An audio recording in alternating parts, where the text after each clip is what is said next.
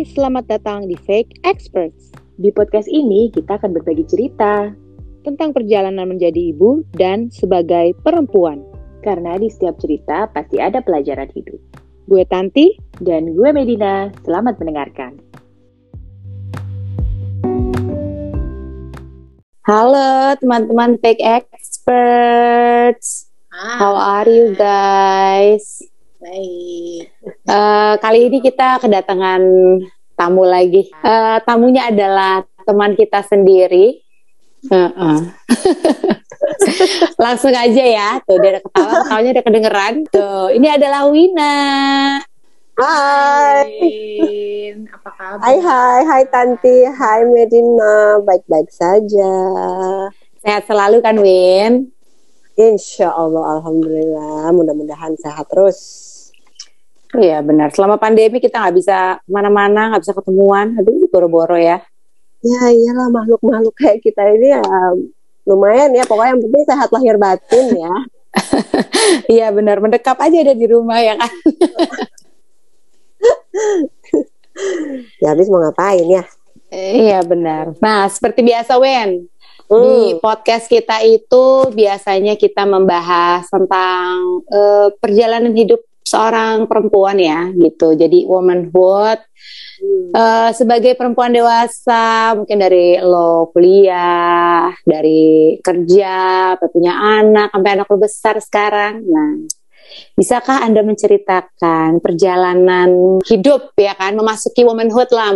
Sebenarnya memasuki womanhood itu gue agak nyesel sih. Maksudnya, hmm, mungkin lo semua tahu lah ya cerita hidup gue yang gue yang bisa dibilang tuh kayak um, sedikit kehilangan masa muda aja sih beberapa tahun itu. Berapa tahun ya? 10 tahun kali ya gitu. Jadi ya mungkin karena um, kesalahan gue dalam memilih teman dekat gitu ya. Jadi membuat gue tuh waktu itu tuh uh, apa uh, punya isu dengan diri gue sendiri juga gitu. Jadi itu hmm. tuh lumayan keluar dari situ tuh lumayan panjang sih prosesnya. Tapi uh, dengan gue kuliah bersama kalian waktu itu itu agak membuka mata sedikit ya karena jauh juga sih waktu itu kan. Jadi kayak nggak nggak berada di lingkungan yang sama gitu. Jadi mungkin itu membuat terbuka sedikit terus jadinya gue lebih bisa me, apa ya kalau anak-anak zaman sekarang bisa apa self love gitu kali ya ya kan kalau anak-anak Iya iya iya. Mungkin itu sih waktu itu. Terus uh, dari dari abis pulang sekolah itu baru gue kayak merasa punya apa ya merasa punya keberanian lagi gitu ya. Terus kayak lebih bisa bodoh amat gitu dengan dengan apa ya yang toxic toxic gitu ya. Maksudnya lebih bisa oke okay lah gitu ya maksudnya ah udahlah bodoh ah cuek ah gitu. Pokoknya jalanin aja seneng seneng aja juga ya Win ya? Mm -mm, pokoknya gue kayak yang gue harus seneng sih gitu. Kalau gue nggak seneng soalnya imbasnya bukan cuma ke diri gue tapi ke keluarga gue gitu misalnya.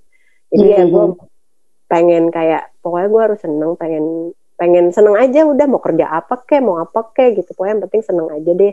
Hidup cuma sekali ya kan? Jadi kayak ya udahlah gitu. Jadi akhirnya pas abis kuliah tuh hmm, ya mulai mulai cari kerja gitu kan. Terus um, awal mulanya tuh kerjanya di bank gitu berapa tahun ya? Sekitar tiga tahun atau empat tahun gitu.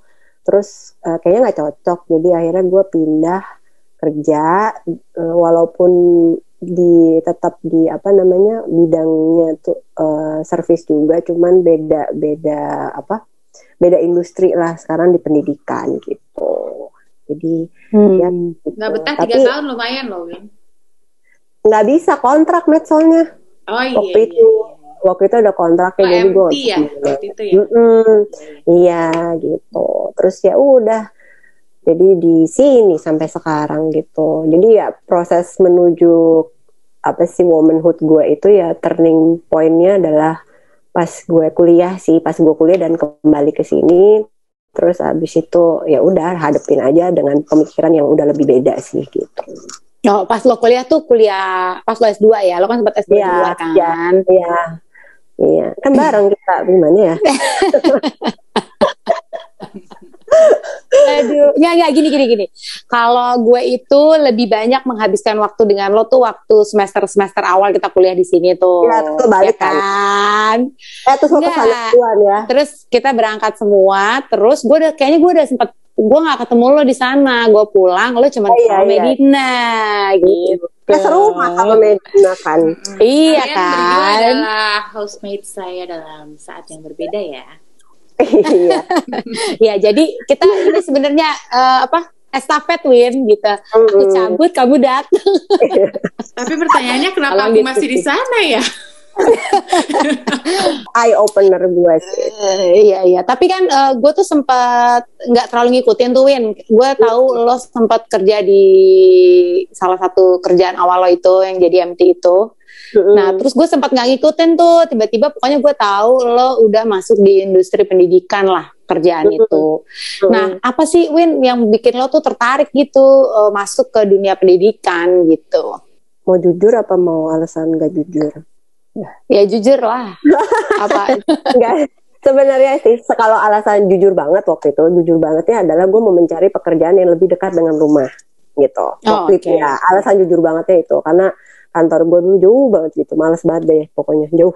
Nah Ah, terus em, abis itu eh, pas gue lagi cari-cari kerja gitu kan, terus ngobrol-ngobrol sana sini, eh, memang kan ya tertarik dengan pendidikan ya karena mungkin karena kita awalnya juga rootsnya adalah psikologi kan gitu, jadi kayaknya pengen aja gitu nurture orang gitu, cuman kan belum belum dan belum dan nggak nggak sekolah lanjutan sebagai psikolog gitu kan, jadi memang nggak punya apa namanya credibility untuk nurture orang secara langsung gitu ya yang dibayar gitu misalnya konsultan Iya iya iya.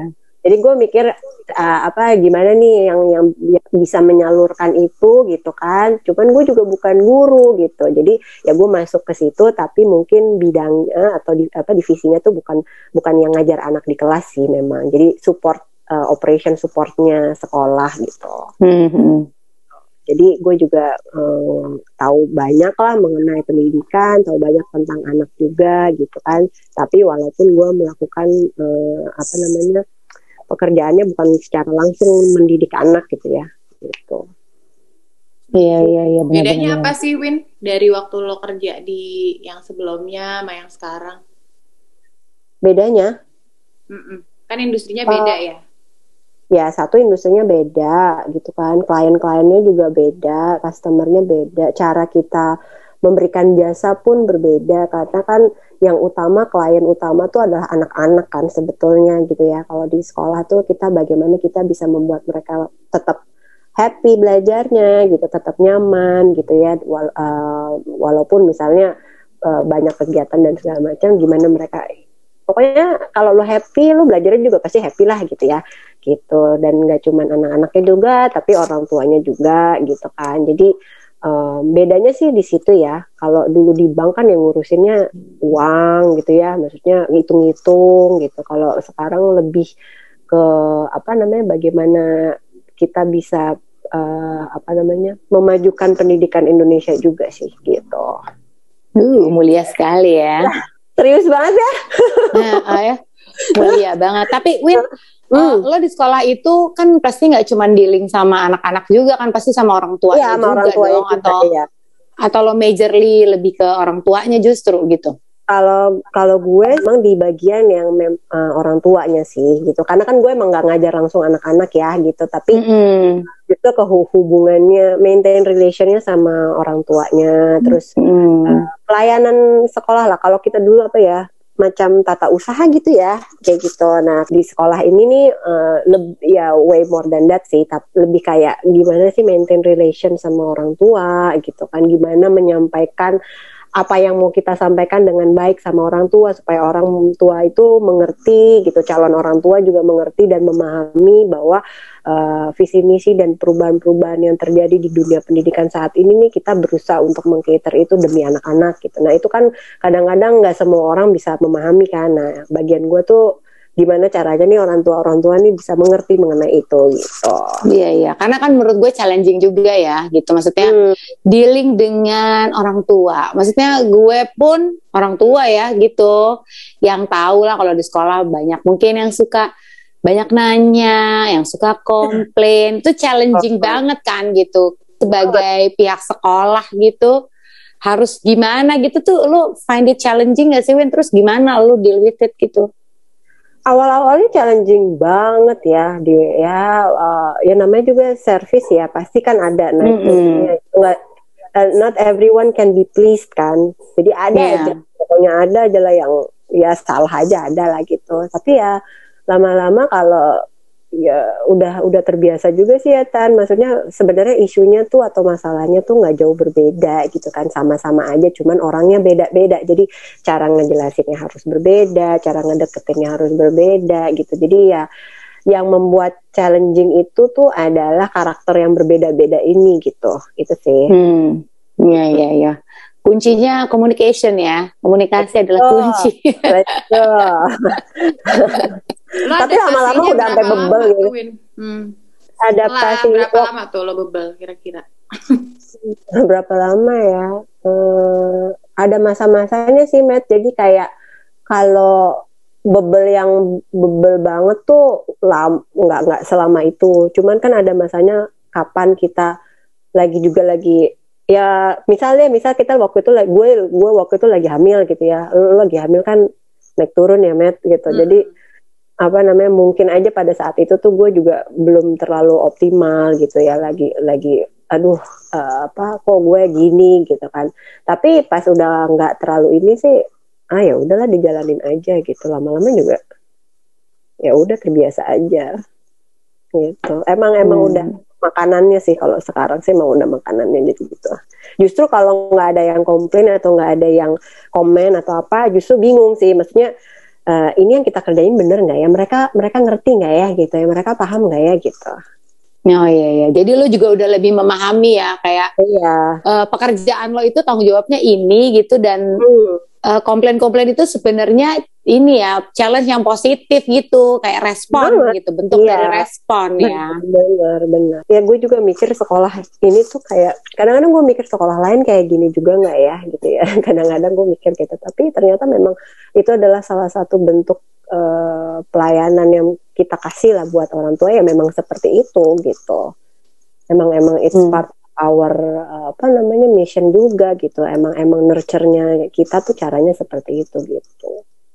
Ya ya ya ya um, kalau pandemi gitu sekarang gimana Win sekolah? Maksudnya dengan keadaan yang ya semua anak nggak ke sekolah belajar online. Berarti kan itu infrastruktur sekolah pun juga iya, harus siap kan kayak gitu. Komplain tuh udah nggak lagi datangnya ibu-ibu orang tua datang ke sekolah tuh udah enggak gitu. Mungkin oh, email by phone wa gitu kan. itu hari-hari awal pandemi ya pada saat kita tiba-tiba psbb gitu kan. Waktu itu psbb gitu sampai tahun lalu berapa nih ya, ya, ah tahun lalu psbb gitu kan. Terus kan ya dulu mungkin uh, walaupun punya infrastruktur juga kan ya namanya orang tua ada aja yang ada yang tahu kan orang tua kan kadang-kadang kita kita juga nih ya gitu. Kadang ada yang uh, tipenya tipe nyari ngulik gitu. Kalau nggak bisa gitu tuh gimana caranya gitu. Ada yang tipenya kayak uh, apa? Ah ini nggak bisa nih gimana ya? Gue langsung aja telepon atau langsung aja uh, apa namanya WhatsApp gitu. Ada yang tipenya ah udahlah bodo amat ya gitu kan. Ada juga yang kayak gitu. Jadi waktu hari-hari yeah. Iya. awal PSBB gitu kan. Waduh itu gue wah berapa hari tuh ya bener-bener kayak seharian tuh nggak bisa pindah dari gadget gue gitu waktu itu. Karena ya semua orang nanya apa yang harus dilakukan gitu-gitu kan. Jadi kayak apa ya call center ya waktu itu sih sempet wah waktu awal tuh lumayan sih tuh. Ya belum minta ini ya diskon dong gitu nah, ya, ya sih untungnya sekolah sekolah sih ngasih diskon. Untungnya pada waktu itu tuh setahun ini kita ngasih diskon lah untuk untuk orang tua. Ya kita juga paham ya maksudnya keadaan ini kan semua orang kena gitu kan. Iya iya iya iya. Sekarang concern orang tua apa Win? Udah mulai pasrah kah? Sekarang tuh menerima? Nah iya benar tuh kalau kalau sekarang kayaknya orang udah mulai terbiasa ya. Maksudnya mungkin awal-awal berapa bulan awal gitu. Bahkan enam bulan satu semester online tuh masih banyak yang teriak-teriak. Apalagi kalau anaknya lebih dari satu gitu. Hmm. Ya kan anak, anak lebih dari satu terus ada yang kecil-kecil. Nah itu tuh mungkin yang challenging buat mereka gitu. Apalagi mungkin uh, apa di, kalau uh, ibu bapaknya kerja gitu kan. Kalau ibu rumah tangga pun sebenarnya ya juga repot juga pasti gitu kan. Cuman mungkin posisinya di rumah jadi lebih uh, on hand gitulah mungkin bantuin anak-anaknya gitu kan. Nah iya yeah, yeah. uh, iya jadi uh, apa namanya sekarang itu mungkin concernnya tuh apa ya Hmm, kalau gue pribadi sih mungkin ini anak-anak anak-anak pandemi ini ya, anak-anak hasil pandemi ini nanti gimana ya gedenya gitu ya, maksudnya uh, setahun mungkin dua tahun ini nggak nggak ketemu teman-teman sekolahnya, belajarnya hanya via layar doang gitu. Kan, gue mungkin gimana ya nanti gitu ke depannya gitu, tapi uh, eh, gue percaya bahwa uh, nantinya ke depannya pun kayaknya akan walaupun nggak ada pandemi juga ya kayaknya pun metode belajar pun akan shifting gitu dengan penggunaan teknologi dan sebagainya macamnya gitu. Jadi kayaknya sih hmm, sekarang gue udah mulai bisa menerima bahwa memang anak-anak era ini nih emang anak-anak eranya digital dan teknologi sih berbeda sama kita zaman dulu gitu. Jadi mungkin uh, penerimaan ilmu dan segala macamnya tuh berbeda juga sih sama kita gitu.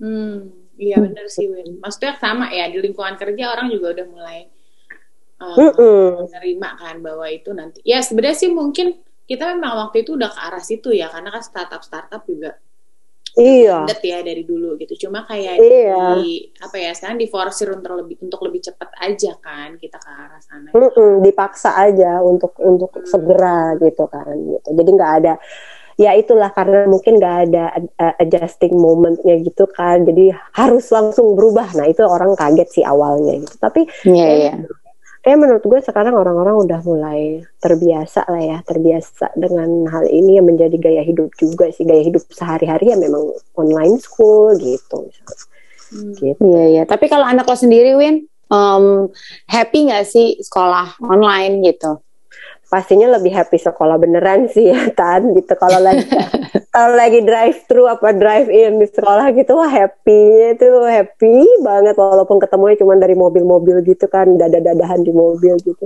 Ya lebih seneng ketemu di sekolah sih. Kalau yang sekarang sih hmm, ya happy juga. Cuman nggak ketemu langsung kan ada ada apa ya ada yang kurang lah rasanya gitu kan gitu. Kayak ada yang ulang tahun aja kita cuma bisa kirim-kiriman barang nggak bisa ketemu nggak bisa say hello. Iya yeah, benar. Uh, cuman dia distraksinya mungkin banyak karena teman-temannya tuh teman-teman main gamenya dia juga. Jadi kalau lagi main game tuh mereka online bareng gitu kan.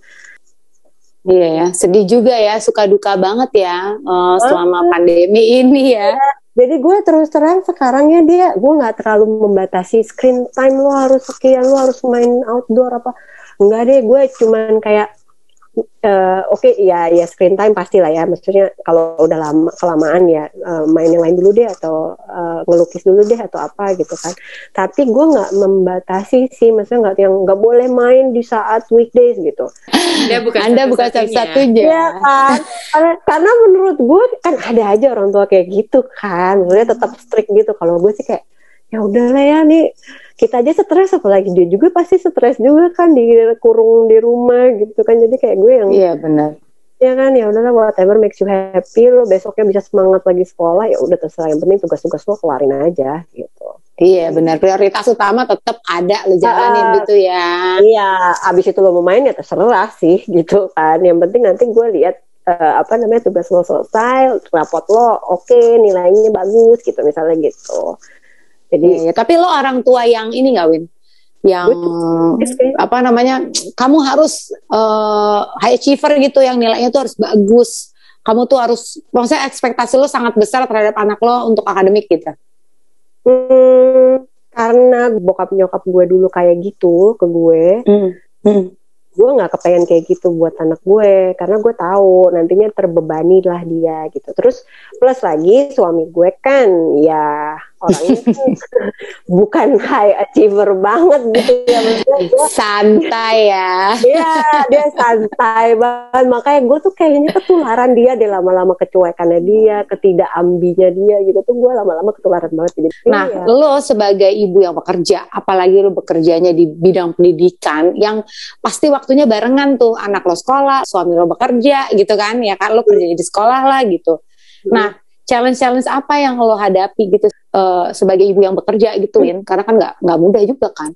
Nggak mudah sih ya pilihan gue kan anak gue cuma satu tan. Nah, kami dari dia umur berapa ya? Dari dia umur 2 tahun atau apa ya gitu. Uh, kita ngasih tahu sih bahwa uh, bapak dan ibu itu bekerja. Bekerja untuk siapa? Bekerja untuk kita sekeluarga buat kamu gitu. Jadi memang ini adalah uh, jalan yang harus uh, kita semua lalui bersama. Mungkin waktu waktunya Omar sama bapak sama ibu di rumah uh, bareng gitu ya, nggak nggak nggak nggak nggak terlalu lama atau nggak kayak orang lain yang ibunya mungkin di rumah atau bapaknya di rumah gitu. Tapi hmm. Uh, uh, gitu tapi uh, apa namanya ya ini adalah keadaan keluarga kita ibu sama bapak harus bekerja supaya kamu bisa nyaman kamu bisa enak nah kayaknya sih karena dari kecil kita ngomong kayak gitu sama dia jadi eh, nggak uh, pernah protes sih dia. Nah kalau dari sisi lo sendiri? kalau selama nggak pandemi sih enak ya. Maksudnya gue kan pergi hmm. kerja di luar ya gitu. Jadi anak gue ya gue taruh aja gitu kan sama nitip sama nyokap gue kayak atau mbak di rumah gitu kan. Wah udah deh gue taruh aja gitu. Tapi kalau sekarang hmm, pas WFH gini sih uh, awal-awal sih challenging juga. Karena kan kita semua beradaptasi gue beradaptasi dengan kerjaan ini dia juga beradaptasi dengan sekolah online. Jadi adalah tuh masa-masanya yang ibu ibu ibu gitu ini gimana gimana gimana gitu kan kayak gitu sedangkan gue juga lagi kayak aduh gue ribet banget nih ngurusin orang-orang yang nanya sama lu nih sama gitu kan jadi uh, apa namanya adalah waktu awal-awalnya gitu kan tapi lama kelamaan um, kita membuat kesepakatan aja gue sama anak gue sih Iya, ya. intinya tadi dari tadi kuncinya tuh komunikasi ya, gitu. Asal lo komunikasikan, ya, ya. sebenarnya ya lebih ya. less problem lah problem bisa solve solve problem ya. gitu banget banget karena kan ya gue nggak kepengen lah kalau zaman dulu kan kita kan nggak pernah dikasih tahu alasannya nggak pernah nggak pernah apa ya uh, bukan nggak pernah uh, kesempatan berpendapat itu tuh nggak sebanyak sekarang gitu ya dulu kan yeah, yeah. kesempatan berpendapat tuh sekali, sekali ngomong pet apa kamu? Gitu kan. Iya iya iya iya. ya. apa kamu lebih lawan, lebih kurang dilibatkan ya dalam iya, segala keputusan betul. keluarga ya. Betul. kalau kayak gini kan sama-sama enak dia ngerti gue juga ngerti gitu. Kalau ada yang urgent baru gitu misalnya. Itu sih. Jadi um, ya kasih kesempatan dia untuk juga berdiskusi maunya seperti apa dan kita komit untuk menjalankan kesepakatan itu. Jadi makanya kalau yeah. challenge-nya sebagai ibu bekerja di rumah saat ini waktu kalau lagi pandemi kalau buat gue sih nggak terlalu sih. Ayah awalnya aja lah karena pas lagi adjusting ya. Tapi abis itu enggak enggak sih. Enggak enggak ada lagi sekarang kalau sebagai istri, Wen, nah, tadi kan nah. ibu ya. Sebagai istri, kadang kan challenge-nya beda-beda ya. Sebagai Beda. ibu, istri, gue nah. sendiri gitu kan. Nah, lo sebagai istri tuh ya. challenge. Kayaknya ini challenging banget apa gimana? nah, justru justru suami gue yang lebih hmm. demanding hmm. daripada anaknya. Nah, kan apalagi ya? Nih nih nih as simple. Aduh nih tolongnya ya kalau yang dengar punya suami punya punya kesamaan dengan suami gue ya dia itu nggak bisa install Gojek di handphonenya. Oh banyak kok banyak kok. Pasangan ya yang kan? gitu. Ya kan? salah satu ya, bergantung ya. ke pasangan yang lain tuh ada. Nah soalnya nah, selalu di udah selalu di take care. Lah iya cuman kan kadang-kadang kan lo kalau lagi kalau lagi di luar gitu ya misalnya dia kerja gue kerja gitu kan nggak nggak ada urusannya gitu. Tapi kalau di rumah misalnya gitu ya kayak gini nih sekarang nih ppkm gitu kan sekarang dia di, mm -hmm. uh, musuh di rumah. Ay gojek ini ay gojek itu ay gitu. Orang lagi meeting juga gitu loh sih? Kayak aduh jadi dia adalah anak ya, ya, ya. ketika lo, lo punya anak satu ternyata anak lo ada dua kan Ya banget ada dua. Makanya makanya pas pas dia lagi isoman kemarin itu gue gue sampai kan ada, ada pas waktu dia sakit itu kan mm -mm. gue sempet kayak yang hmm, uh, alhamdulillah ya gue bilang gitu punya punya istri bisa multitasking gue gituin kan karena kan kebutuhannya dia banyak terus gue juga mesti kerja gitu kan terus kayak dia baru memahami betapa kita itu ya kalau istri-istri ini tuh mengurus suami itu seperti apa gitu. Jadi dia kayaknya baru kayak aduh ya juga ya gitu loh. Tuh ya. Untuk pendengar fake expert yang mendengarkan nih ya tuh catet ya ada mungkin, mungkin, ya di balik iya ya. betul mungkin mungkin ya gue nggak bilang semua laki-laki atau semua suami tapi sebagian besar kayaknya punya tendensi untuk melakukan itu Nggak, atau minimal kita ambil positifnya aja lah Win gitu bahwa hmm uh, wanita tuh multitasking loh gitu. Ah, iya banget banget. Kalau cowok kan nggak bisa. Nggak nggak nggak banyak yang bisa multitasking gitu. Aduh sama. Iya iya iya benar-benar.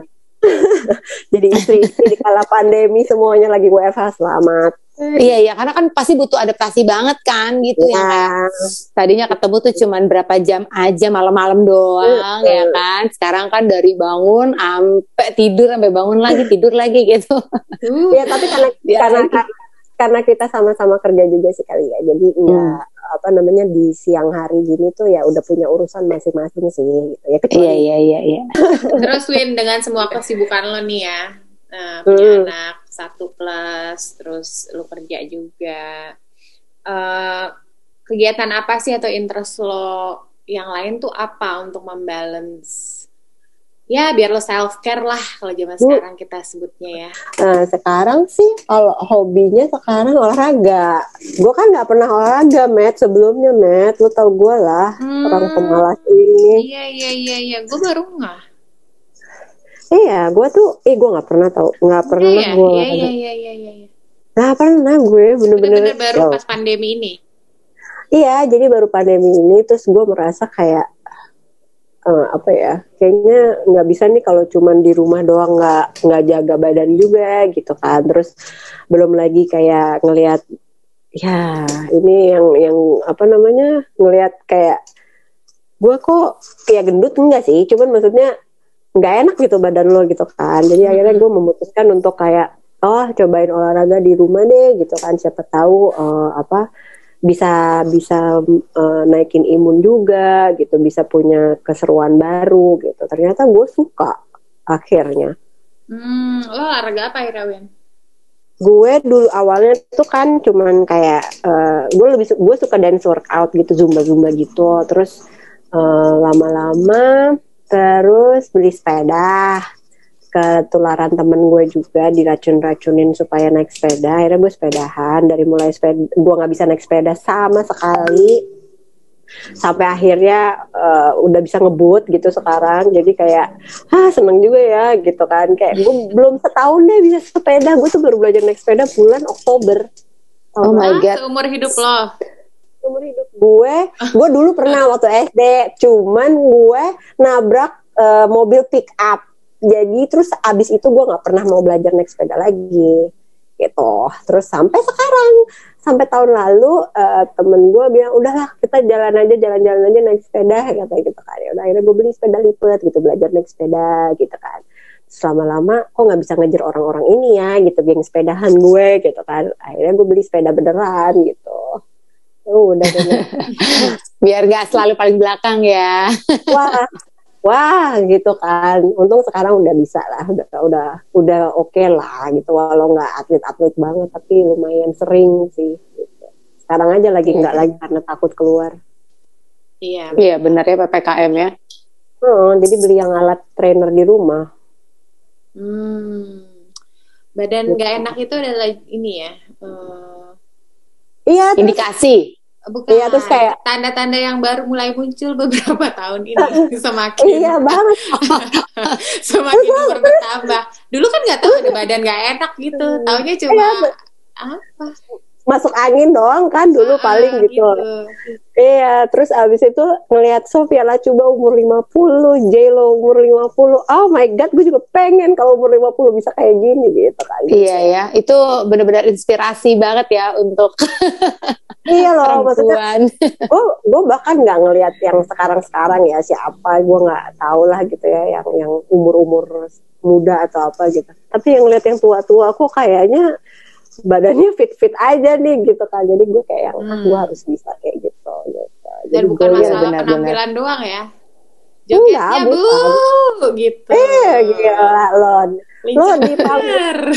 iya di panggung bisa sejam dua jam gitu kan endurance lo gila sih. Gitu kalau umur 50 endurance masih lompat-lompat pakai hak tinggi tuh gimana sih gitu kan. Iya. Mm. Gitu jadi Sementara orang banyak yang berpindah ya dari heels ke sneakers ya kan. Iya banget gitu. Sama gue juga kan. Jadi kayak dulu tuh waktu awal-awal ngantor berapa tahun gitu ya gue tuh pakai heel selalu ke kantor selalu. Lama-lama kok sakit ya? Gitu. Akhirnya ya udah deh gitu kan. Jadi ya udah. Jadi gue menemukan eh, hobi baru lah selama pandemi ini berolahraga Hmm. Iya ya. eh banyak sih Lo ada hobi nggak, Matt? Hobi baru lo apa, Matt? Pandemi. masak Apaan ya? masak Masak dari dulu masak lah, Win. Kan gue Masak sendiri. Eh, Wina dulu masak banget. Lu masih sih Oh, masak, Win? bener, Win.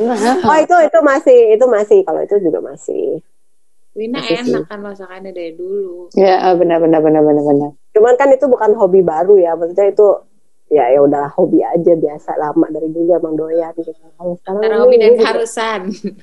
Ah, ah, antara hobi dan keharusan. Tapi kalau olahraga tuh ya gue baru menemukan kesenangannya pas pandemi ini lah, terus keterusannya mu- mudah-mudahan selamanya deh. Iya, iya. Amin, ya kan? Soalnya gue juga pengen kayak gitu, Win. Ah. Tapi kok justru karena pandemi kok kayak berat ya gitu. Kayak uh, Iya. urusnya jadi kayak banyak gitu loh kalau gue. Iya, iya iya soalnya kan gue habis habis apalagi kalau kerja ya meeting pagi gitu kan. Senangan kalau olahraga tuh enaknya pagi kan, kalau sore tuh kayak udah ah udah males gitu. Nah itu kadang-kadang bangun paginya untuk olahraga tuh ya lumayan PR. Tapi karena gue emang orang bangun pagi jadi bisa lah gitu. Iya, harus ini Gue- banget sih.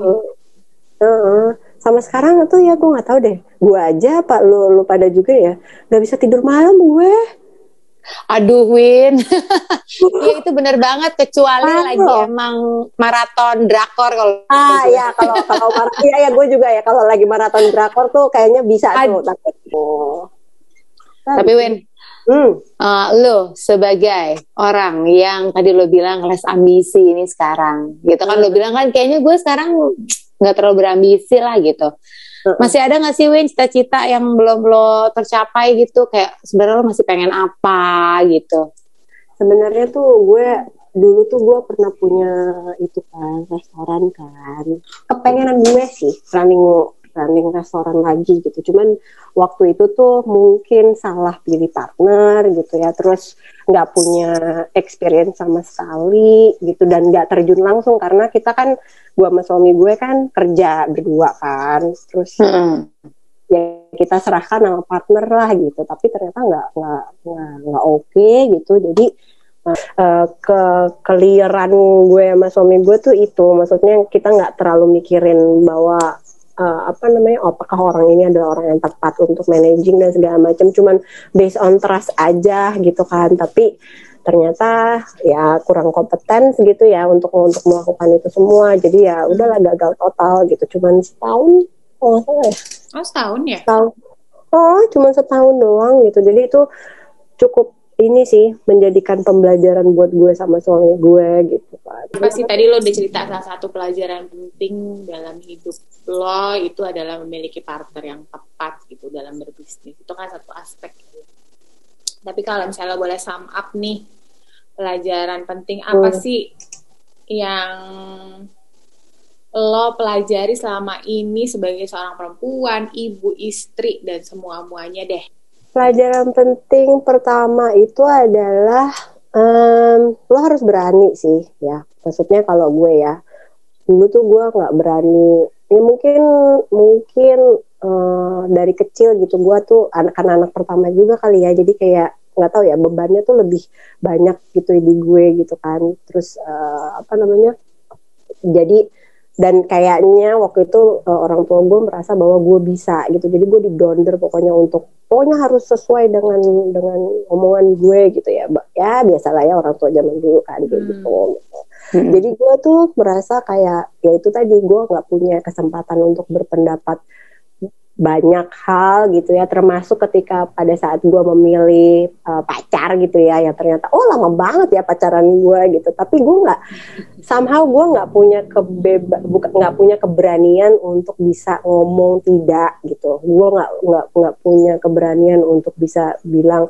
berpendapat sendiri gitu. Walaupun kadang-kadang bisa akhirnya jadi berantem dan akhirnya gue malah menghindari ribut gitu kan gitu. Hmm kayak nggak berani ngomong gitu. Nah, kalau menurut gue sih pelajaran pertama yang gue alami itu lo harus bisa lebih berani uh, untuk bisa ngomong apa yang ada dalam pikiran lo, hati lo, perasaan lo, semua supaya orang juga menghargai lo juga gitu kan. Yang kedua adalah ya itu tadi gitu, lo harus bisa uh, membuat berdamai dengan segala situasinya gitu ya. Berdamai dalam artian bukan bukan kayak lo menerima ya udahlah gitu ya menerima aja apa yang terjadi ke lo gitu. Tapi berdamai dengan semuanya gitu. Jadi apa namanya ya itu tadi gue mungkin harus lebih mencintai diri gue sendiri sebelum gue mencintai orang di luar orang tua gue misalnya gitu ya.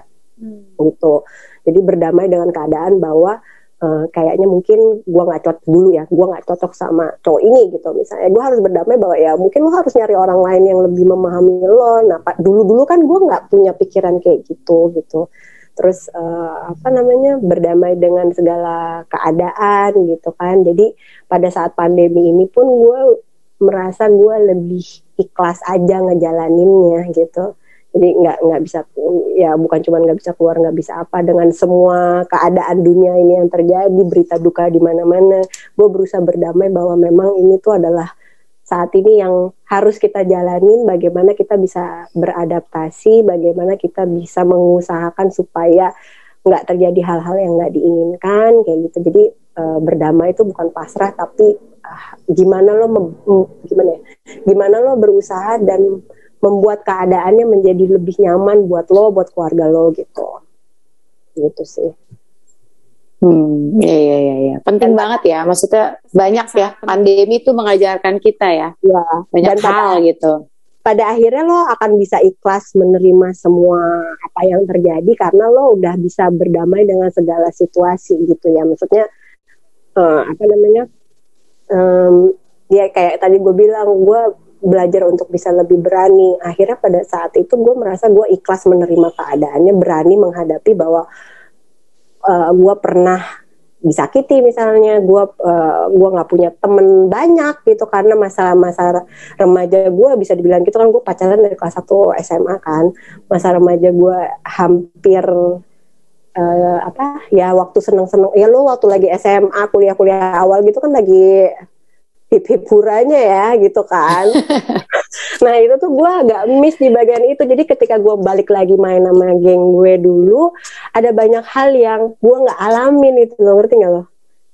Yeah, karena yeah, gue yeah, yeah, karena gue nggak berani gitu, karena gue nggak berani, karena gue nggak ini. Jadi itu yang gue seselin yang tadi gue bilang gue tuh ada waktunya tuh gue menyesal banyak hal. Terus itu apa salah satunya itu waktu karena gue ya banyak banget yang diomongin banyak banget foto-foto gitu yang gue nggak ada gitu. Iya iya iya iya ya. left out jadinya ya. Ah, ah left out banget gitu kan jadi kayak yang ya Allah dasar bego lo gitu kan. Kalau sekarang kan kita bisa kayak ih bego banget hmm. gitu, gitu tapi pada waktu itu kan karena lo nggak punya kemampuan untuk ngomong lo nggak bisa gitu.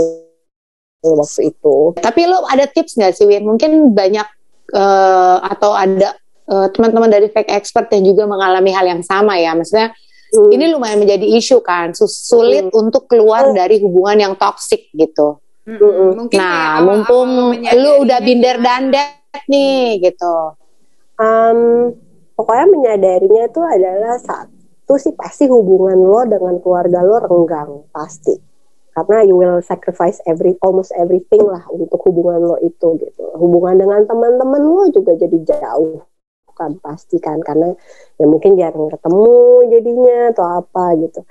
Maksudnya hmm, satu pokoknya lu mesti inget bahwa lo itu uh, lo itu adalah seorang manusia yang punya uh, kemauan juga. Lo seorang manusia yang memiliki apa namanya banyak banyak hal yang positif dari diri lo gitu. Tapi kenapa ada orang lain yang bisa istilahnya menginjak itu gitu ya terus abis membuat diri masa kecil gitu. Jadi kalau dari gue sih sebetulnya adalah uh, be aware of what you have gitu loh. Maksudnya lo meyakini keberadaan lo itu cukup signifikan buat keluarga lo buat teman-teman lo lo bisa menyumbang banyak pekerjaan lo oke okay, sebenarnya. Jangan sampai hal itu bisa rusak gitu ya atau atau jadi uh, jelek gitu kal hanya karena lo mempertahankan hubungan dengan orang yang kalau misalnya dulu ya pacaran gitu belum juga menjadi suami lo gitu loh ngerti kan ya, kalau ya, ya, ya, ya. ya kalau mungkin udah sekarang udah berkomitmen dalam pernikahan mengalami hal seperti itu ya mungkin ini saatnya you get help gitu mungkin kalau dari diri sendiri belum bisa lo mesti bertanya pada konsultan pernikahan mungkin gitu ya. Yang orang-orang yang memang profesional karena kalau kadang-kadang kalau kita ngomong sama keluarga kan ada juga yang yang yang mungkin lebih melihat uh, apa namanya pandangan sosial seperti apa. Tapi kalau menurut gue lo udah disampai di pernikahan dan mengalami hal seperti itu lo harus punya uh, apa namanya minta bantuan dari profesional sih kalau menurut gue ya untungnya gue nggak mengalami hal itu dalam pernikahan jadi gue juga mungkin pengalaman gue kalau lagi menikah tuh nggak tahu ya gue gitu tapi kalau pacaran sih kan jadi suami lo juga belum gitu Iya iya ya, it's time to go ya kalau itu ya. Buang-buang waktunya itu sih yang yang karena waktu nggak bisa dibeli kalau menurut gue ya. Jadi gue tuh bener-bener nyeselnya pada saat itu sih kayak, aduh waktu gue nggak ada nih gitu. Iya iya benar. Mungkin kalimat kalimat-kalimat terakhir sebelum penutup ya. Berarti gue simpulin tadi um, dari semua cerita lo itu terus perjalanan hidup yang lo share gitu berarti berani untuk mengekspresikan diri kita itu penting. penting. Kemudian berdamai dengan keadaan dan diri kita itu juga penting. Message juga dari Wina, belajarlah mencintai diri kita sendiri. Dan yang paling penting, manfaatkan waktu sebaik-baiknya karena kita tidak punya kemampuan untuk mengulang waktu.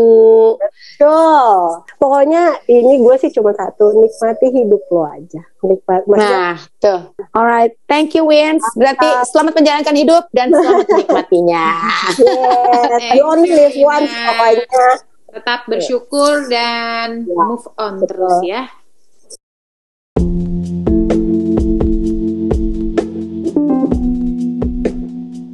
Please subscribe our podcast Fake Experts and follow our Instagram at fake.experts.